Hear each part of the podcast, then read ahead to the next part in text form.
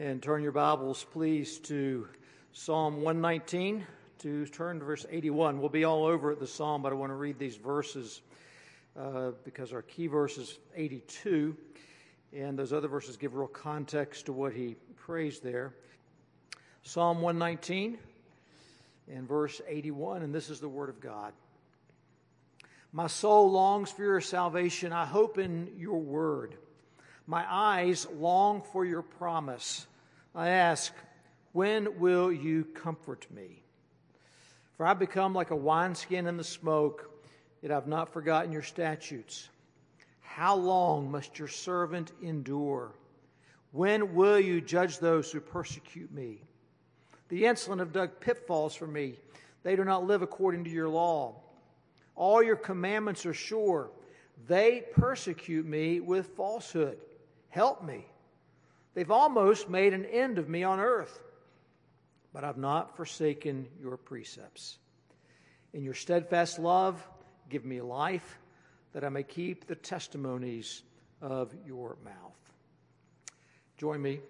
The grass withers, the flowers fade, but the word of our God will stand forever. Let's pray. Father, we're grateful that we do have your word that stands forever that its promises are sure, that it's a firm foundation. Father, uh, we're so grateful today. So we ask now for your Spirit's help to grasp what it is you will comfort us with, Father, in the chaotic world around us. Uh, teach us by your Spirit, we pray. In your Son's name, amen. There are times when I don't know whether to laugh or to cry to have anger or to have pity. Uh, living in the information overload that is the 21st century, we hear so much, we see so much, uh, we try to keep perspective, but it's not easy. This week there's been much said and shown about 9 11, and rightly so. Most of us will remember who were alive then that that day began like any other ordinary Tuesday. Then it was abruptly interrupted by the unthinkable hijacked domestic airliners being flown into the World Trade Center, the Pentagon, and Pennsylvania's earth. We wept as a nation. Remember that Tuesday night as I stood in my driveway and I looked up at the nighttime sky?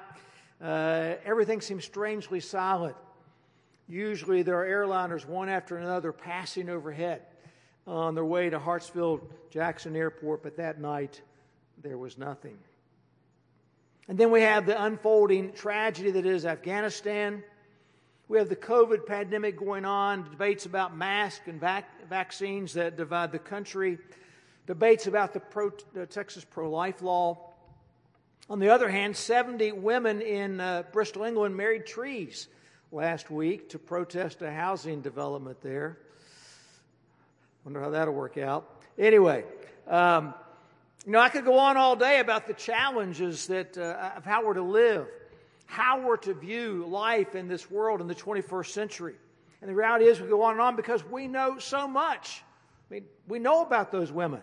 Uh, we know about pain. We know about suffering. We know about sorrow. We know about heartbreak. And so, given the, uh, the hurt we live in, our main question this morning comes to us here in verse 82 When will you comfort me? Given all that's going on in the world, when? What's the answer? Just how are we to look at the world? Where will we find comfort from God? I mean, where do we go uh, and get the grid that we want to be the lens that we look at life through? Now, we could ask the questions another way, all right? young people, you know, do you want to be wiser than all your teachers? Do you want to be have more understanding than all the old mountain climbers that you know? Or how about all of us? Do we want to be truly happy? Do we want to be truly free? Do we want to really experience peace on a daily basis? Do we want a light that guides us through the darkness? Do we want a perspective of history, of 9 11, of Pearl Harbor, of World War II? Do we want perspective on the current events like Afghanistan and, and COVID? Do we want a world and life view that gives us a perspective of pain and sorrow and joy and victory? Do we want comfort when we grieve and strength when we're weary with sorrow? Do we want sound financial advice in a very materialistic world? And spiritually speaking, do we, do we want to be pure? Do we want to be holy? Do we want to help uh, to keep from sinning? Do we want to help to keep our eyes from looking at worthless things? Do we want a path every day to a guide to immortality, assurance about eternity? Do we want hope in a changing world? Comfort from how God, uh, on how to deal with living on an everyday basis. If anything like that appeals to us, uh, I've got just the thing. And it's not money or bitcoins or winning lottery ticket. It's not a book of poems by Helen Steiner Rice or a, a podcast of Dave Ramsey's advice. It's not a year's worth of free internet, Wi Fi. It's not even the next generation iPhone. Now, let me give you some clues. It's convenient. We can get it in a, in a, in a form that we can hold or we can get it in electronic form. We can get one we can fit in our pocket, one that's large enough to put on the coffee table at home. We can and should use every day. It can help us just by thinking about it. It's eternal. It's worth more than gold or silver. It's life changing. It's perfect. It's sweeter than honey to taste it. And it's absolutely indispensable. Everybody should have one, and I suspect everybody here has more than one. And we should want everybody in the world to have one. So, what is it? Well, it's a book, but it's not an ordinary book. It's a book written starting some 3,500 years ago, completed in the first century AD. It's a book we call the Bible, it's the Word of God. And it is, make no mistake, the most important book ever. As Theodore Roosevelt said, a thorough knowledge of the Bible is worth more than a college education. And that's a lot. The psalm before us this morning celebrates this book. Psalm 119 is an elaborate poem uh, with one main subject the Word of God. It's the longest chapter in the Bible, and it's a literary masterpiece. There are 22 stanzas in the poem each of them uh, representing one of the 22 letters in the Hebrew alphabet. There are eight verses in each section, and each section of that verse begins with that particular verse from the al- letter from the alphabet. So it's not necessarily written in a, logical order or a theological order. Uh, rather, think of it as a symphony with its uh, uh, great themes, and it has movements and it has ideas that are repeated throughout. And in talking about God's word, the psalmist uses a variety of synonyms laws, statutes, precepts, judgments, uh, decrees, commands, and promises. And they all refer to the same thing the Word of God. This is God's truth that we're challenged to listen to. And it's truth that we ignore at our own peril. And our question this morning is in verse 82 strikes home because of the psalmist's plight in the following verses that, that, that we read. And it's not unlike our plight today. So here it is. My eyes long for your promise. I ask, when will you comfort me? In one sense, the answer is given to the question before it's asked. In the midst of turmoil, what the psalmist longs for is the fulfillment of God's promises. Uh, this particular psalm is chock full of those promises. So we're going to be jumping around, primarily look at the first eight verses, uh, but we'll be all over. We want to look at four general promises that give us comfort as we wait for God to fulfill his promises. So let's go to the text. First, the first promise, key promise, is that of blessing in a chaotic world. Verse 1 Blessed are those whose way is blameless who walk in the way of the Lord. Blessed are those who keep his testimonies, who seek him with their whole heart. In a troubled, chaotic world, God promises his blessing to those who walk by his word because they're seeking him with all their hearts. The word blessing carries with it the sense of happiness. Uh, think of joyful contentment, perhaps. And it really comes down to what is it that we want out of life? I mean, if our goal in life is to be a gracious host, then I would suggest you read Southern Living. If you want to be a technology guru, then you might want to read Wired. Uh, if you want to be cutting edge in business, try, check out Inc. or, or Fast Company. If our goal is to have great appearance, then maybe Vogue or, or GQ is the magazine for you. If our goal is to be a great cook, maybe it's Taste of Home. But if our goal is to be blessed by God, then, friends, we need to read this book. What we read shapes what we are, it shapes who we are. Make no mistake about it. And, friends, if the Bible is the last thing we read after the newspaper, magazine, internet, novels, how to books, then the Bible will be what shapes us the least. And we'll be robbed of the great blessing God has for us. And we ourselves will be the robbers. You know, there are all sorts of how to books out there. There's even a book on how to read a book. Uh, but reading and living this book brings blessing to our lives. Why is it? Well, it's really because it's rooted in God's love for us. Verse 84 The earth, O Lord, is full of your steadfast love. Teach me your statutes. So, what's our attitude towards this book? Verse 47 For I delight in your commands because I love them. I mean, do we love this book? Perhaps we say yes because of what it teaches about God and the gospel. But do we love the challenges that He gives us of how to live? Or do we find it sometimes to be obtrusive to get in the way of how I want to live? See, this book is from someone who loves us and, and cares for us. He wants the best for us. Several years ago, John Kass, a Chicago Tribune uh, writer, wrote about a, wa- a waiter named Bush who works at a tavern in Chicago. And Bush decided to write a letter to the king of his homeland. That would be King Mohammed VI of Morocco. And um, he's a very popular king because of how he interacts with his subjects in public. He's freed a number of political dissidents. Uh, he helps the poor, he helps the disabled. And so when Bush wrote to him from Chicago, King Mohammed VI, true to his nature, wrote back. And Bush said, Look at these letters. These are letters from the king. If I meet him, I'll be so happy.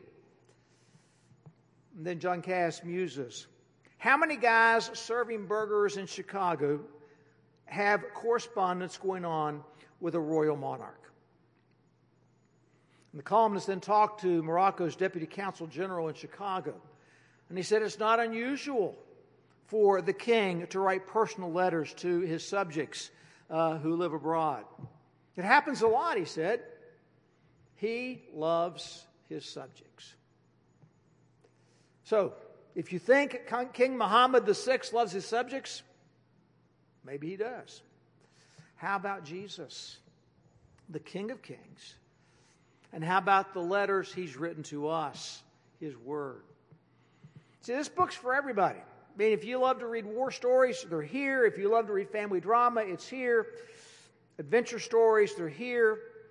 Romance, history, poetry, biographies, they're here. If we love reading about the greatest being in the universe, that's here. If we want to know how to live forever, friends, this is it. As John the Apostle said, these things are written that you might believe that Jesus is the Christ and that believing you might have life through his name. If we truly want hope, it's here. Most of all, if we love truth, it's here.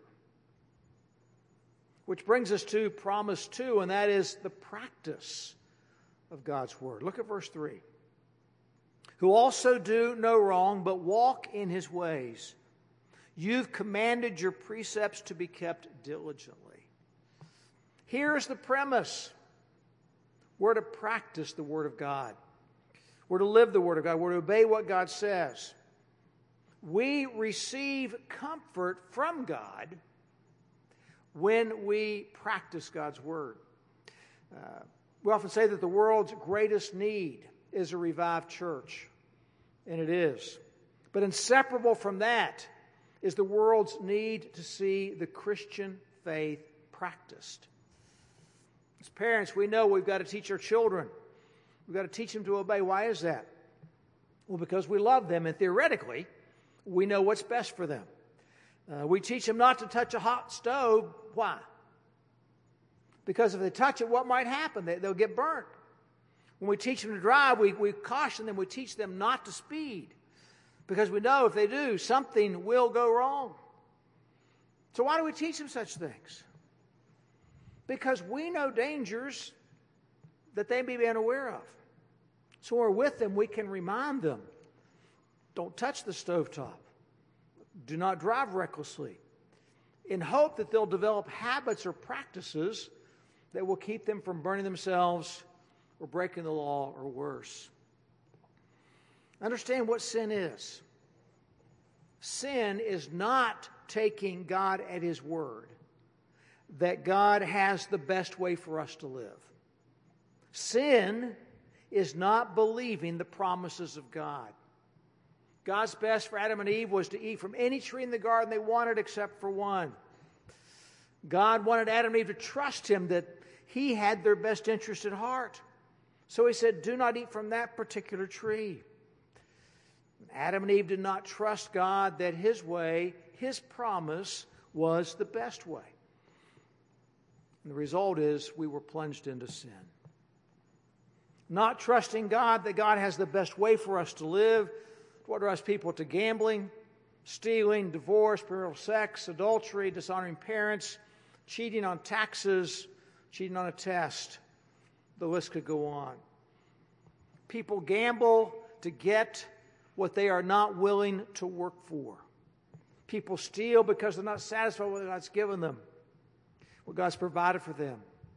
People involve themselves in premarital sex because they do not believe that God's best for the sexual relationship is within the marriage covenant.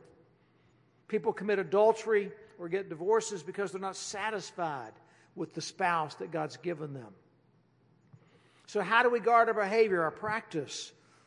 Well, it's this book. Down in verse 11, we read, I have stored up your word in my heart that I might not sin against you. And that's one of the keys that we have in, in Scripture for not sinning.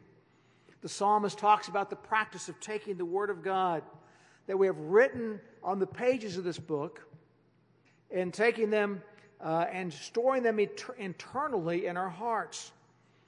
Whereas the Old Testament law was written on stone tablets and also on little scrolls that they would put in little leather pouches and they would tie them to their foreheads at times or to their wrist, little carrying cases.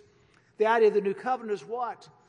The Word of God engraved on our hearts, God's Word on the inside to shape the way we think. So the various, uh, the writer says, I've stored. Some translations have, I've hidden. Others have treasured. Now, why do they have that? Well, this is a Hebrew word that's used over 30 times in the Old Testament, and it usually means hide or store. So, what do you hide or store? What's hidden is usually something valuable. Uh, the word came to mean something of a treasure that you would hide, because in those days there weren't any banks. If you had something valuable and you wanted to keep it safe, you had to hide it. So we know that when the psalmist says, I've stored your word in my heart, it's not just there for safekeeping, it's there as a treasure, it's there as a resource that's used to keep us from sinning. The challenge this verse gives us is to memorize what the Bible says, to take that word and make it part of our lives. All of us need to be memorized in the Bible. And certainly it's easier for the children here to do that for us adults. Uh, but just because it's more difficult does not mean we should not uh, do it. See, verse 105 says, What?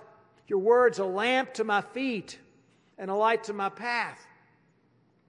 We've been going to Emerald North Carolina for vacation uh, annually for some 40 years. And I used to keep the map open at my side to give me guidance. Uh, always uh, trying to find the fastest way to shave maybe two or three minutes off an eight hour trip. Um, but now I've studied it, I've memorized it, I know which way to go. And I still keep a map in the car. All right? Yes, a paper map. Um, and yes, uh, I know I've still got my phone to guide me. And yes, by the way, I know you can listen to music and get directions at the same time. All right, I do know that. It's just complicated. All right, but I can enjoy the scenery, I can enjoy the conversation because I know where I'm going. You know, I have no influence over the decision made by world leaders, not even our own. None of them take my phone calls, none of them read my letters. But I do have the privilege to impact world history by practicing what the Bible says on a daily basis. Verse 32 says, I run in the way of your commandments, for you have set my heart free. What's he saying? Memorizing the Word of God and then living by it. That doesn't bind us, that it does not restrict us. It sets us free to enjoy life to the fullest and to make an impact on world history. Which brings us to the third promise, and that is desire. Go to verse 88 for this one. In your steadfast love, give me life, that I may keep the testimonies of your mouth. The psalmist expresses a desire here to do what God's word says, and he roots that plea in God's love, his steadfast love, his covenant love. Friends, nobody can make us read the Bible. Satan does not want us to read the Bible. In fact, Satan wants to destroy us, and there's a connection there. What we need is the desire. What should drive us is the desire to know God and to live in such a way that God's glorified. So we have to ask ourselves what's our desire? If it's, if it's popularity, we're not going to spend much time reading this book. If it's to be wealthy, go get the Wall Street Journal. But if our desire is to please God, then the theme of this psalm is clear. Commit ourselves to desire the Word of God so we can do what God says. Our desire should be that this book is what guides us in every aspect of our lives. It's 1902. Germany, Great Britain, and Italy are posing a threat to Venezuela. Our nation's Monroe Doctrine stands against any European military involvement in the Western Hemisphere. President Roosevelt summons his key military advisors to come to the White House. When they enter the Oval Office, the president's furiously poring over a, a well worn Bible and he's got a, a, a big concordance with him. And there's a long and uncomfortable silence during which the president never acknowledges the presence of these generals. And finally, one of the generals clears his throat and says, You asked for us. And without looking up, the president responds, Well, don't just stand there. I need help. I cannot remember why I hold to the Monroe Doctrine. I know that it's got to be in here somewhere. Still not quite sure what he wants. They each move towards his desk, and he hands each one of them a Bible and he says, Get to work, men. I cannot act without warrant. I cannot pronounce policy without precedence or precept. See, Roosevelt's desire was to make every action be in accordance with the Word of God. Let me just pause and say for a moment when we fail, and we often do, we also have the comfort of God's forgiving grace. Go back and remember what we sang the opening song this morning, that second stanza. Keep that in mind. That brings us then to promise four, and that is what's the goal that gives us comfort? What's the psalmist's goal? I will praise you with an upright heart, in verse 7, when I learn your righteous rules. You know, our, our goal is not a carefree, uh, happy life. Rather, you see the sequence outlined here. Learning God's Word brings a change to our hearts so that we desire to worship God and not ourselves. God's Word will always point us away from Himself and away from His world and to Himself, to God. God's Word tells us it is essential to remember history. Verse 27 Make me understand the way of your precepts, and I will meditate on your wondrous works. God's works are how He's acted in history. We need to know history, to see God's hand in history, especially the cross and the resurrection. In Moses' final address to the Israelites, he reminds them in Deuteronomy 32 47, For it's no empty word for you but your very life. That's what this book is. Peter asked Jesus in John 6, Lord, to whom shall we go? You have the words of eternal life. So this book is our life. It points us to Jesus. Every this book points us to Jesus, to what Jesus did for on the cross in history to save us from our sins, to our loving Jesus, to our finding eternal life and hope in Jesus, and comfort in Jesus. See, friends, the more we look at Jesus and we see him in his word, the more settled our hearts are, the more comforted they are in the world of chaos around us. Friends, our goal is to glorify God, to enjoy God. Verse 30 I've chosen the way of faithfulness, I've set your rules before me. Uh, as believers, if we it any other way, any other way, we're doomed to failure. Our hope must be totally in Jesus, knowing that He'll not forsake us, but He'll give us eternal life. So we follow the direction of verse 97. Oh, how I love your law! It is my meditation all the day. Uh, commit yourself to read it every day, memorize it, study it, meditate on it get instruction on it in a, in a Bible study group. We get extra instruction on Sunday night, as the Puritans said, an extra opportunity to proclaim the gospel. Get involved in Sunday school. Our children need to be in Sunday school so they're not robbed of the great opportunity to get to know God better. So, what about us? You know, we live in a, a complicated, chaotic, sinful world where, where people and nations are in rebellion against God. That can give us much angst and discomfort. So we remember things like 9 11, it brings tears and sorrow, it brings fears and anger. It also reminds us about the best in human beings as we remember the first responders and their sacrifice, their heroism, the brave Americans on Flight 93.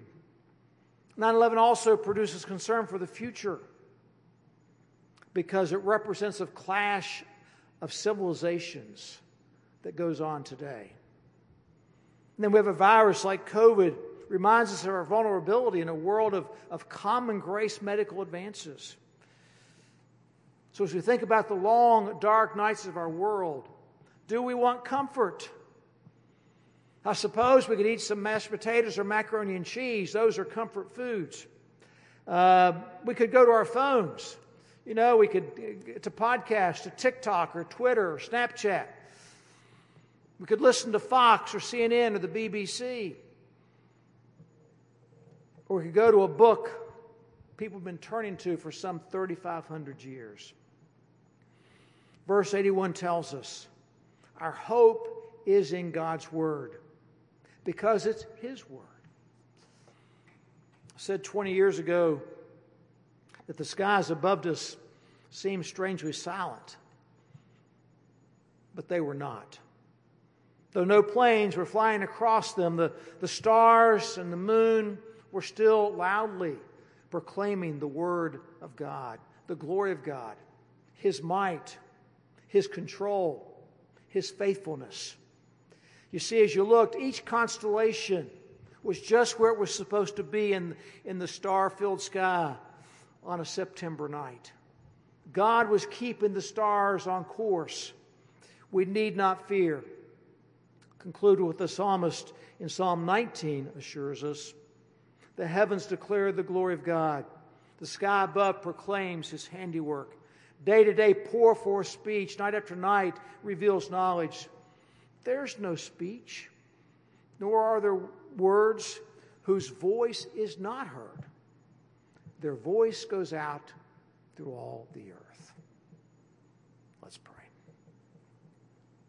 Father, we began this morning by saying we stand on every promise of your word. We've sung, How firm a foundation you saints of the Lord is raised, laid for us in His excellent word. We've declared that our God Almighty is sovereign still and that your word stands.